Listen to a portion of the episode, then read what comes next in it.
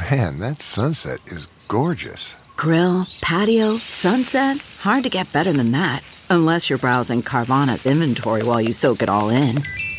Oh, burger time.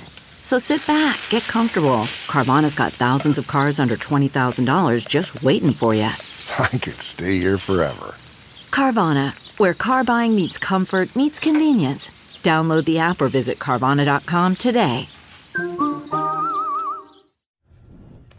Thanks for joining us for another edition of Take Two. I keep waiting for a week where there's nothing to talk about, and it just won't happen. So here's a few things we're going to talk about. A new poll out about how Trump, Trump's, how Utahns feel get about President Trump. I'll let you guess. Uh, there has been some talk of racist tweets. I'm guessing you've heard that this week uh, from the president.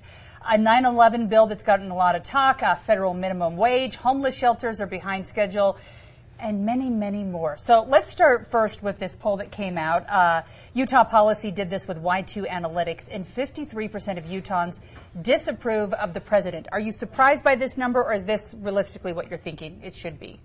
So it's what it should be. I, so one thing that's interesting about this poll is it's actually the same numbers he had in 2016. Mm. And um, so just there, there's some perspective there. What I think is interesting about these numbers is of the 40 or 53 percent who disapprove, 44 of them said they strongly disapprove. And usually when you read polls, if you say somewhat, you'll have the conversation. Right now, 44, when you say strongly, you're like, I'm done with the conversation. Yeah. I don't like this guy. What was more interesting is they they le- released some more numbers today, and the big thing for me was in the reelect numbers, it looks like he's losing. So he carried the state in 16, if you remember. Now he carried it low. I think I want to say he won by 45 percent. Yeah. Three, there are three people. Today's numbers show he wouldn't win an, an election in, in Utah. Utah? Yeah. That kind of surprises yeah. me. 38%. Well, I'm glad it's July. So it, it is true. So 45% is um, what approve of him about. I think it might be a tiny bit higher and he won with 45%. So that seems pretty on par. Do you think that he's going to make some ground up in the next I do. year and a half? I, look, I, I, think that question means different things at different times. Yeah. I think if you were to ask, do you like this president or not, that's a different question than who someone would ultimately run against and what your feelings of that other candidate might be or might not be. And I also think that, you know, you have primary seasons in, in Utah. So the Democrats will have a primary in June. Republicans will too, and there'll be a a candidate from there. And then those November races statewide uh, tend to be a little different. Uh, they're not. They're, we're not a swing state, and so I, I, I, will say this: Utah is a is a nice. It's Utah nice. And I, it, it doesn't surprise me that with all the clamor and all the controversy that we've seen this week, that people people do. I mean, in asked in an innocuous way, do you like or not? Would you vote for this person versus without any contrast of another candidate? Would you? I could see where people would be uh, less inclined right now, but I. Forty-two percent of people said they unnamed Democrat, unnamed third party. 42% of people said they would vote for those unnamed people. And that's after watching the current Democratic debate. Yeah. yeah. They said, so I just, I think it's going to be interesting. The other thing I want to watch, which will be as interesting, so uh, Congressional District 4. Yes. Was at 50% no. And uh, Stewart seat, too, was also at a 50% no. So what's interesting is one could suspect that Congressman McAdams will will stick with a not for uh, Trump, but Congressman Stewart has actually, from my seat, been gravitating in some ways towards Stewart. Yeah. He's now yeah. in a district, and you're right, point in time, right? But at this moment in time, 50% of his district says they don't approve of. But I'd like to see the crosstabs. I mean, this is kind of wonking out politically, yeah. but those crosstabs are uh, registered Republicans, unaffiliated. Unaffiliated is our largest yeah. voting group, uh, voting uh, group, but uh, then registered Democrats. But in the primaries for each political party, well, I actually don't know if it's the case with the Democrat Party, but the Republicans, it's registered Republicans. so primary, correct. that cross crosstab will, will give you kind of a weather vane as things progress closer to a, a general election. Sure. yeah, and one thing that I think that we saw in the last election, I said it then, and I'll probably say it again this next time is that there's a lot of people who don't like President Trump. They don't like the way he talks. They think he's nasty, but they like what he's doing, like passing and politically doing. And I think there's enough people that are willing to hold their breath, plug their nose, and just say, well, he'll get the Supreme Court picks I want, or he'll stick with this, even though I don't like him and I don't like the the nastiness he creates around him, they vote for him in the end. Well, I, I will say broadly, his poll numbers, the Rasmussen poll that came out, his numbers went up from Monday till yesterday. Um, I think that what happens is when he tweets, uh, there's a plain spoken message that he, sometimes even with grammatical errors, Plain right? spoken messages. Um, but what what I think happens is when that when the narrative of that tweet becomes so shrill and it becomes so negative, I think there's a lot of people in this country that would read what he wrote and say, "I'm not drawing the exact same conclusion." In fact, I think that they're getting a little bit out there. Uh, so if we're going so- there, was the president racist in his tweets? I, I don't. I actually don't. I think if you read what he said, I- and and by the way, he wasn't saying send them back like you heard some of those chants in the most recent rally in North Carolina. I think he was, was saying, rough. look, if you if if this country. Uh, has has not served you well, or you don't like this country, or you would want to change its form of government, or be more socialist, go to the countries that you think that you you could make a difference and you do the that things that's you want. what he was saying? I do. He did I, in I, your I, I honestly do. I really heart, do. right? I, in my heart, I do. And I'll tell you this: I think that the reason why I think that the the chattering class that we are, and I'm part of this chattering class. I think we We look at these talk. we look at these things and we try to draw these conclusions. But I think the American people, when they hear the rhetoric get so inflammatory, I think it discredits the media. I think it discredits those who want to draw such draconian conclusions from what he wrote. I, I think that people read that and go, I just don't see that in what he So wrote. I think now what would I write it? No, but I'd say racist. I mean, Yeah. I think racism you can judge, actions you can judge. What's Yeah. in his heart, um, unlike Kellyanne Conway, I don't care what's in his heart, but I, I racism you can judge, and on face, Yeah. that was racist. Now, is he? I don't know. Don't care.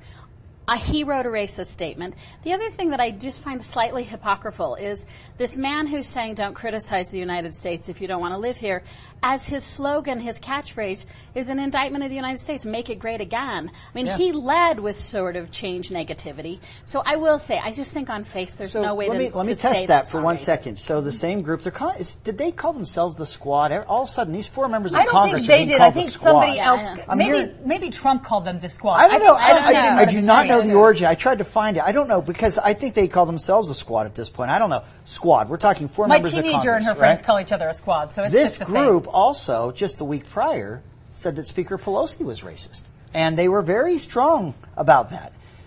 I, I had the problem I have with politics today is if these four members of Congress call the Speaker of the House, who is of their party, a racist.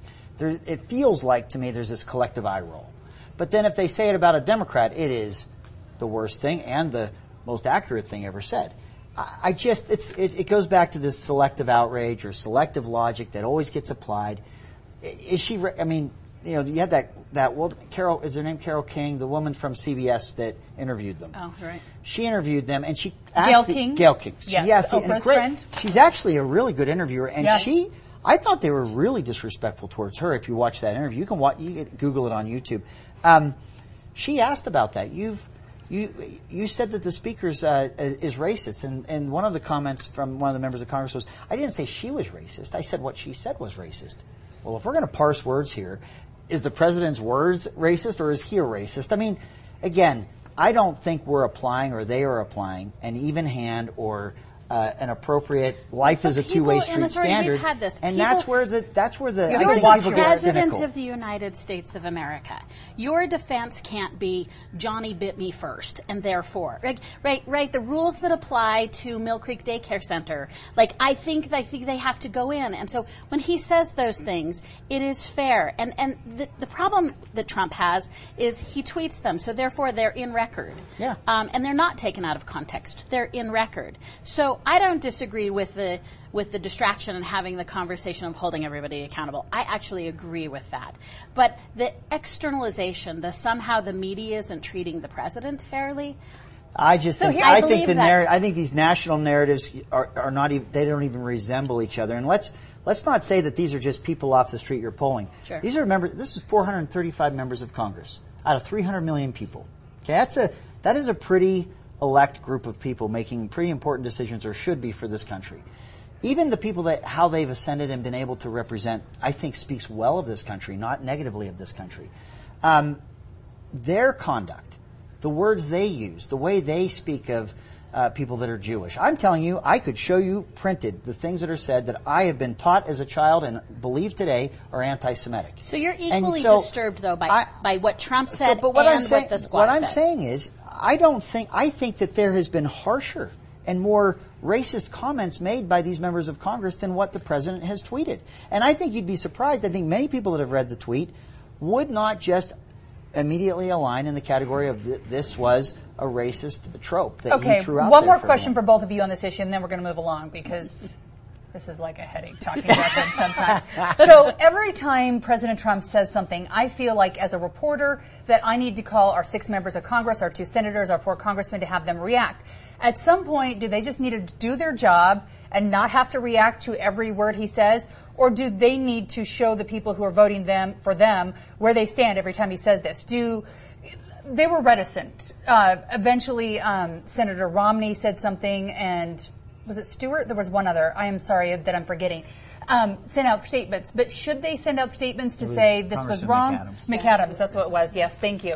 So should they say this is wrong, or should they not have to answer every time the president tweets? So I think it's both. I think they're compelled to respond Yeah. when asked. I think that otherwise we look at them and say, "Oh, let me tell you what it means" when they don't respond. Yeah. I do think there is some sense, and I I am sympathetic to how the media guides this, and I think Yeah. it's somewhat at the heart of what Greg is saying. So how do you? Uh, uh, the tradition of the media is to give someone like the president attention. We have a unique president in which sometimes he's kind of riffing a little bit. Yeah. That's, that's me being gentle. And so, and so the question does become I am intrigued by trying to maybe ignore things that don't warrant a public Yeah. debate. I do think that that members are required to participate in the public forum if it's presented to them. Yeah. But I do think it's interesting. I, I would feel fine about the media saying it wasn't worthy of the discussion. Yeah, and both of them you. that answered. Um, thank I- you I for agree with that. reminding me. McAdams and Romney, after they sent a, a message, because people were saying, Romney, you need to say something. You were elected, saying you're going to hold him accountable. Everyone hated what he said, and then when McAdams sent his out, everyone hated what he said. So I don't know that they made anyone happy. Should they be answering? I, I, I appreciate what Maura's just said. We got to get to the substance here. Yeah. We do. We have to decide whether we liked those tax cuts or if we like the judges he's uh, appointing to the courts, federal courts and Supreme Court. We have to decide what's happening on that border. Are we going to do it better? Is what it is what, what's happening there? Is that an issue of Congress? Is it the executive branch? Is it the lack of working together? We've got to get to these issues that are real and that they're impacting people's lives. And I would like to get, I'd like some of the shiny trinkets and some of the hyperbole that is, I think, uh, dominating the, the narrative right now. I'd like that to be. Um, Clean it up, everyone, yeah, so we don't have to come talk on, about Let's talk you. substance. All That's right. what this show's for, by the way. Let's talk substance. We do that here. Because for years, people have been talking about a federal minimum wage that should be higher. And uh, the House had a vote this week. They were voting for a $15 minimum wage. They had a couple Republicans vote in favor of it. And then six uh, Democrats, including McAdams, voted against it. Uh, his reason for voting against it, he said that you can't just say $15 an hour across the country and have it be the same because living in San Francisco or New York is vastly different than Utah. Would you agree with that, Maura, or is $15 a fair way to give everyone a running chance at life? Okay, I'm going all in on this. All right, one. let's do it. Let's go all Uh, the way. I appreciate what what um, McAdams said, and I appreciate that there needs to be regional discussions of what is a living wage, and I appreciate having that discussion after we pass a $15 an hour minimum wage. The minimum wage right now is unconscionable. If you've never done this, go and there's a lot of sites, so I'm not going to name a site. Go online and find a minimum wage calculator, and it allows you to put in basic expenses, which have nothing to do with what we spend every month. It's uh, here's how I live with my family expenses, and the current minimum wage, you're working 80, 90 hours a, a, a week to make your bills and keep your kids fed. We have to adjust the minimum wage. I'm going to use words that are communistic. We have to redistribute the wealth. There has to be a sense of, I'm talking about working for it. I'm not mm-hmm. talking, we, remember, we're talking about free market here. But we have become accustomed to accepting that someone should die with $2 million, $2 billion in their bank account. And it was because they we, we find it acceptable for more and more people at the top and not honoring the workers. So I'm talking about work a day, hard work, blue collar, hold the job, be responsible. I am not talking about supplementation. But somehow we've tended to value the super wealth, the majority wealth of a few, and the minimum wage has to be raised. It's not livable right now. Can businesses handle that, Greg? I know that's a Uh, question they that a lot handle- of people I'll, have. I'll tell you, they can handle it easily, but I don't know if it'll be the way that you're hoping they will. What has happened in major metropolitan areas where their uh, their city jurisdictions have increased the minimum Yeah. wage is you see kiosks appear where people used to work. They'll put the kiosk in place where people will self serve and they'll press the order of what they want. Um, they'll pe- they'll hire people part time because the full time there may be a, a, a requirement that they be a full time employee, so that's where the minimum wage would increase. So they begin to hire part time more often. The bit the issue is in the state of Utah, I think you'd be hard pressed to find the minimum wage as the average wage here. I think that the, the, the market demands people are going to work where they can be best compensated. And remember, this isn't the wage. Hopefully, everyone's going to live at forever you have a starting wage, and hopefully, as you work hard and you do these things, you're going to see more compensation for the work that you do. I think the market has a great way of, uh, as an equilibrium, of finding where that is. If you, for those that don't know, when you write a law, as well intentioned and as good as it might sound, Yeah. There's always workarounds. There always is, and you'll see them in ways that. Uh, that I don't think will achieve what the spirit or the intent of the legislation was. So meant. I'm not an economist, but I was thinking about the idea if someone were making $15 an hour as opposed to 7.25 here in Utah, I believe is the minimum wage, or whatever is in other states, would it then take pressure off the federal government where maybe there were um, less people living on assistance, where they could? Would that change that dynamic and in the end buoy things? You know, I think that the I think that that debate. I, look, I'm a states' rights guy. I was a state lawmaker for 16 years. I think that it would be very dangerous, not just with the minimum wage, but with a lot of the policies we see that are federal that don't take into account. Um, President Bush's George W. Bush's No Child Left Behind that said you had to have a registered teacher for each right. topic. We had rural communities and school districts in Utah that would didn't have the luxury of having someone that had a degree in the respective uh, class, science or math that they were teaching. So it was this federal standard that really did not fit the diff- the rural, the suburban, the urban communities around this country. I, I think that the, the minimum wage. Uh, it, it would not address the issues ac- all, across all 50 It's states. not a panacea for And sure. It's I- not a panacea. And if it becomes an issue here, I think the legislature would deal But with it. But I don't see them 725, we want to have this discussion. Yeah. Why people are are forced to go to other means to survive. America has not valued working class people. So I would say, you know, one of the things I, I've owned a small business for 18 years. And, and I don't have a widget, which means I don't have a margin. I, I, I'm a professional service firm, so I have to be working for it. I can do that. I could offer health care before it was mandated. Why? Because I valued it. I could offer to pay people a living wage. Why? Because I value them. And often government is the catalyst for that. So I agree with you. When people say we, we raise the minimum wage and all this, you know, milk and honey comes, I agree with that. But I would rather see us respect a living wage and then deal with the outcomes of it. I do think that when they say it shuts down industry, those are outliers. What about this? Okay, the Starbucks of the world, when you look at them, probably can afford. I, I've never bought a cappuccino before. I hear they're expensive, but um, I'm guessing they have a lot more money that they could raise the wages easier than a mom and pop shop. Would it hurt some of the smaller ones trying to compete with bigger companies if they had to raise that wage? I, I I've raised my wages, and it does cut into my profit margins. And am I still living a comfortable life and having my needs met? And relatively, am I still doing better than my employees? If I'm being honest, yes. So it's really about values, and it's really about respecting people's work, and it's about not building off of people who are in positions in which they can't advocate for themselves. And so, which we've become such superheroes of the multi-billionaire instead of saying, yeah, you, you, you should. I love, I love capitalism, but we also must respect at a fundamental those who work a hard day and should get respected for that work. And one of the big ways to respect people, ask a woman, is to pay them equally, pay them what they're worth.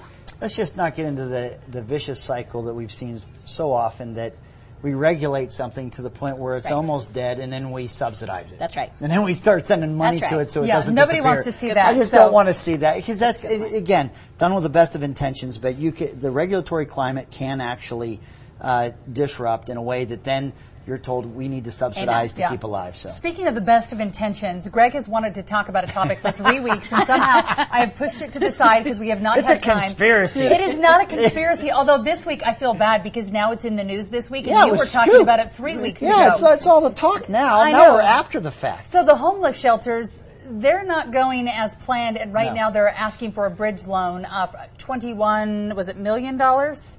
Right now to get things finished up because they want to make sure they pay the contractors are there so they have a paycheck to take home to their families. So Yeah. things are not going smoothly. What went wrong? You were I'm- part of this yeah, process. I'm frustrated. I, you know, in December of 18, as I was leaving office, uh, I, I could show you the, the, the plans and the trajectory. Uh, we were on schedule. We were on budget. We had the South Salt Lake Resource Center that was behind that we Yeah. knew about. Uh, we had looked at value engineering for all of the sites in terms of what we would have to take out or try to find efficiencies so that we didn't go over budget. We, I worked very, very hard with President Niederhauser, with then uh, Mayor Ben McAdams, with Lieutenant Governor uh, Spencer Cox, and the, your respective staffs and infrastructure that you have in state, county, uh, and uh, even municipal governments, and with service providers. And I felt that things were on a very good track. We put in statute for a reason that June 30th, the road home, which is in downtown Salt Lake, uh, the Rio Grande area, would close its doors and that those three resource centers would be open and operational on July 1st. We are now July 19th. That deadline, it came and it disappeared.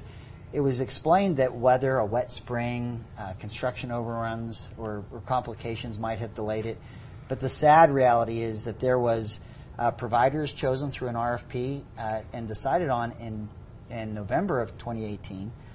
They did not uh, until just within this last week had operational contracts or leases. That means that Catholic Community Services is unable to hire the 60 additional people they need until they have those contracts signed, so there's certainty.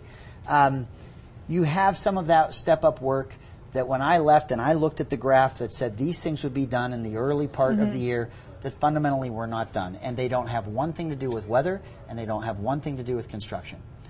So my fear is you saw the pre- Senate president who retired this year. I retired this year. Senator or uh, uh, Mayor Ben McAdams is now a U.S. Congressperson. So we are no longer there. gone? You have our lieutenant governor there. You have Department of Workforce Services, which I know they are working as hard as they can. However, I fear that the attention, the focus, the hair on fire priority that this has to stay. We're at the end game here. This is the very end. This is where we have spent five years trying to get a new model, not just shelters, but resource centers that move people and help them get to self reliance. This is the moment, this is the very window that should be happening, and what happens? They don't open. We don't have a new date, drop dead date of when everything will be in, and now we learn that there are overruns, large overruns. It's somewhat at fault or does this stuff sometimes happen? I think, I look, it's, I would say that the state took a very strong leadership role, and I don't think that that same sense of urgency exists today. Draw from that whatever you'd like in terms of conclusion, but I, w- I do not think the sense of urgency remains uh, as, as it once was, and I think there needs to be a refocus and there needs to be that sense of urgency because here's what we have. That date was important because we need to make sure this is a bed for bed transfer. Re- and why in June or July 1? Because in the warmer months, we know those beds are, are lower. Yeah. You need to start getting people to self reliance so as the weather gets colder, we're able to, to be able to help people in need more and more often. If you wait as the weather gets cold, and I looked at the Farmer's Almanac, it Oh, turns good. out you got days in in October that are cold. Right. You have frost hitting at the end of October, so we're not talking December. When those days start to get cold and people need somewhere to, to stay, if your number of people in need is larger than the resource centers can accommodate, you will not close that that the, the road home. You'll because you it would be inhumane to do that. You will lose these opportunities, and you will just simply backfill So what we we- have. That cannot happen. I don't believe it will, but we have to be laser focused on that and not allow that to be the case. So how do we do that? Any ideas here? So, I mean, I will say, a rare. Greg covered the issue well and completely, it, and and it's really high stakes. Mm-hmm. So, one of it, we've got to infuse the stakes back into it. The the failure of this is worse than the problem that it was trying to solve. Um, it gets it has been compounded and exacerbated during this transition time. Not, the transition didn't cause it, but as you transition, you put a lot on hold, and if you can't go again as Greg Yeah. is suggesting. This is what Greg is Yeah. saying. If you can't go again, here's the number one, and I'm just going to underline it from what Greg said. The number one thing I want to see from somebody. So part of the sentence that's the problem is from somebody. From somebody, I, what I want to see is a lockdown committed timeline. Because what's most Yes. disturbing, I can do forgiveness. Greg knows all about slipping construction deadlines, prison. So I, I think I think that like that's forgivable, and huge complex projects have huge complex problems.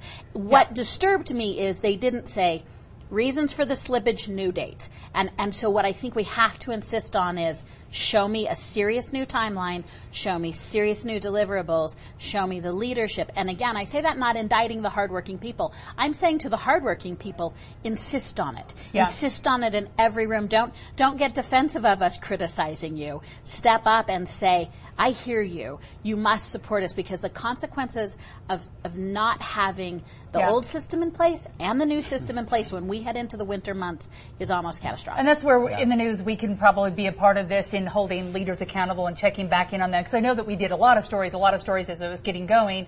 And then when the building process has been happening, it's been quiet. So it's time for us to start asking It more absolutely questions. is, and Yeah. I, I think we need to every single day ask when, when. I mean, we. I really wish there was that hard line date, and I'm hearing dates. I'm hearing Yeah. ranges of dates. Exactly. I we need that because that's what the statute was meant to do. That's right. Put a line in the sand, and that's what we need. All right. Some people want to draw a line in the sand in places where maybe they shouldn't be drawing lines in the sand or waste time. We had another um, council this week vote on abortion.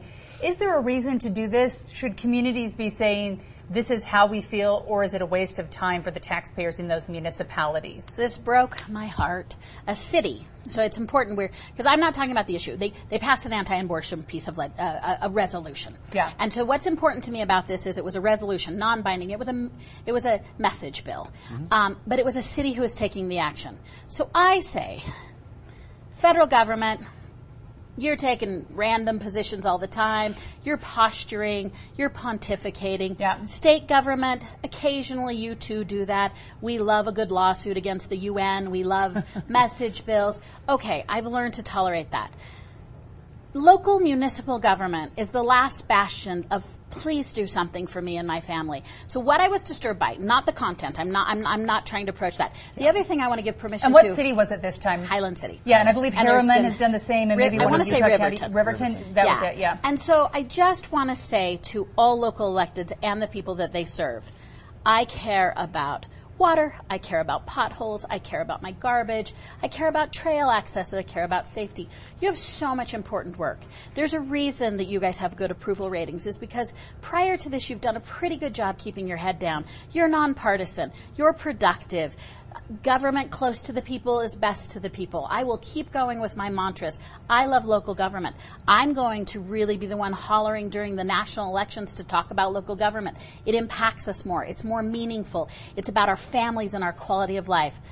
Don't move to message bills. Don't move to statements. Don't move to reiterating, underlining, and redefining what the Utah Constitution has so expressly said. Stay out of the pontification business. Now, if you as an elected official want to use that bully pulpit on your own, if you want to hold rallies, if you want to say as the mayor, I'm clearly a smart person and so if I if you trust me enough to do this, trust me to have this own belief. I'm not telling you to not be crafty about your political prowess. Just don't do it at the dais in a formal way because I really need I need local government to stay focused on producing the services. Can you agree with Maura? Do you feel like I do. sometimes the pendulum swung and they need to say something about it before? Well, it's I too think late? That's why you're hearing those resolutions because you hear states like New York and Virginia that are saying they're pushing abortions to the, the late third trimester, and even if they were partially born or, or whatever they're calling it, I'm, I'm trying not to use pejoratives like infanticide or something that sounds too extreme, but I don't know what we're supposed to call it if there's if you have descriptions of a, of a late trim- third trimester partial birth or a birth, and then they're even contemplating the termination. So is it I okay think then? that I think that's where you see, and I, I'm just going to say again, as you've pointed out, Maura, let's take the issue aside. The more extreme positions that you hear, the other side you're going to see uh, re- respond.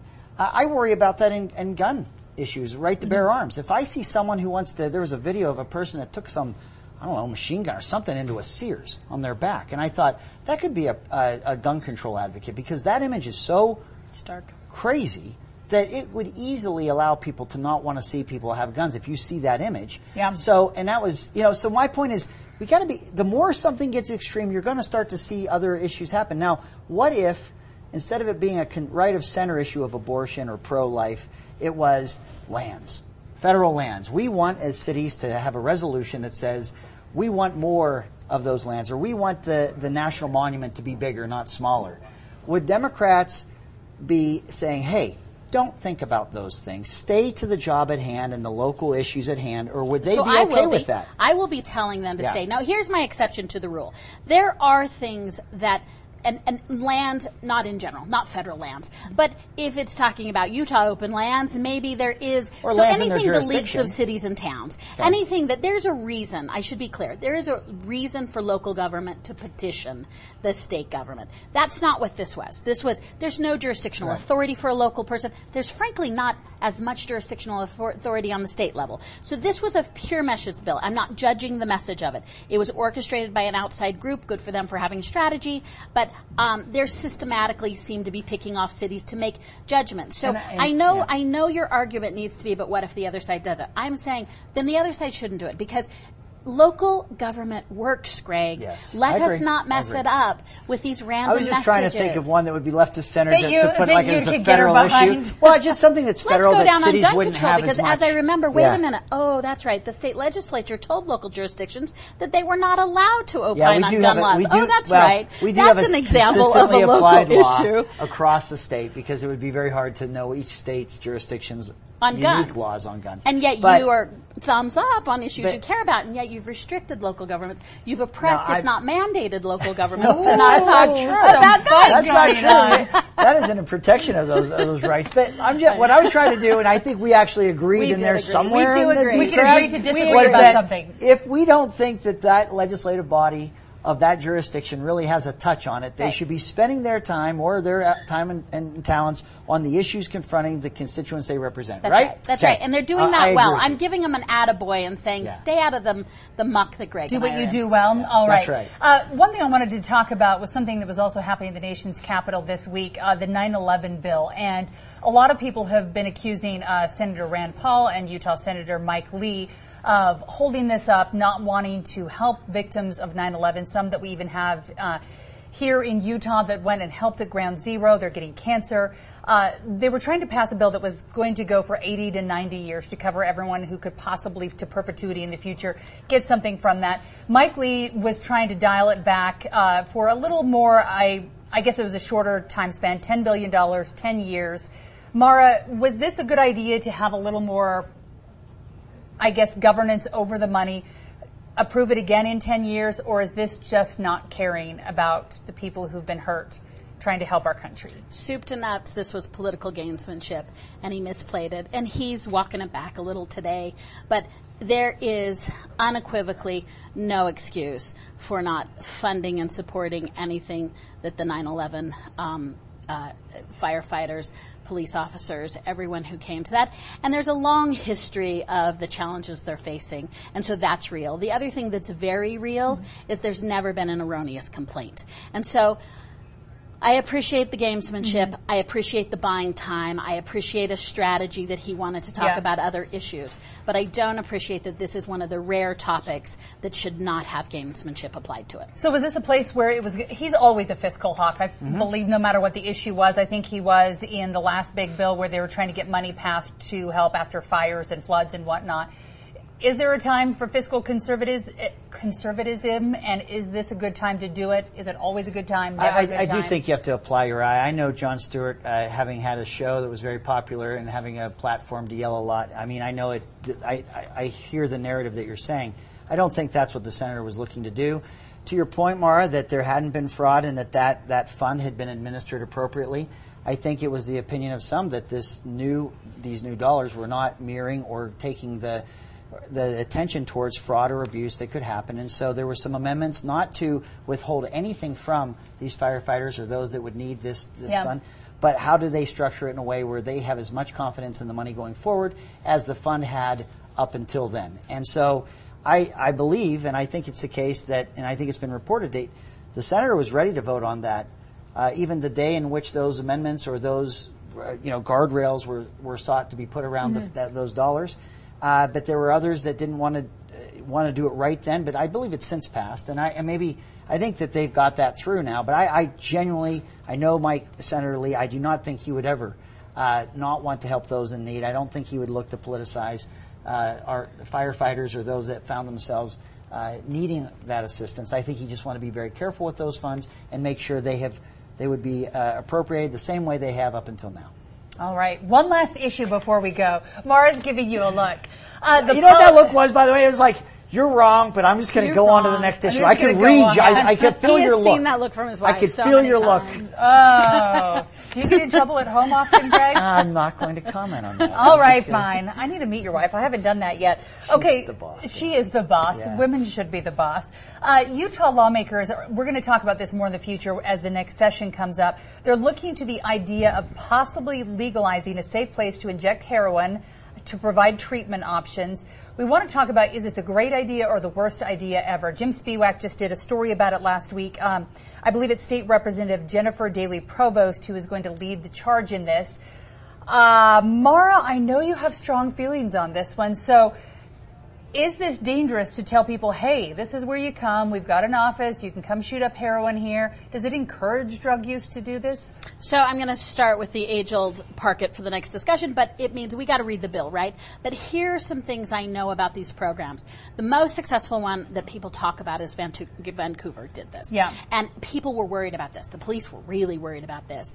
Uh, there's never been a death in any of these centers. Um, you need to regulate, and, and there are some components of these that I think make it successful. Are you using these also as opportunities to educate um, and interface? Now, not to the point where the people they're intended for don't want to come Yeah. in, but there are educational aspects. With some big things that happen, though, or random um, sightings of needles, used needles, which is a real big problem in low-income areas for children, go down. So, so disposing of needles, they have statistically shown this. Um, it also has relieved the the deaths through heroin. They've never had a death in one of these centers. The other thing I think we can rely on. So all of us are nervous about this. But if you want to, all of us are nervous, If you need a high and you're like, I need heroin, my question is, are you going to shoot it up at home because you're feeling like you need a? I've never, I don't know what you're feeling is, Right. but. Do you shoot it up at home, or do you think I'm going to drive to this safe location and go shoot up heroin there?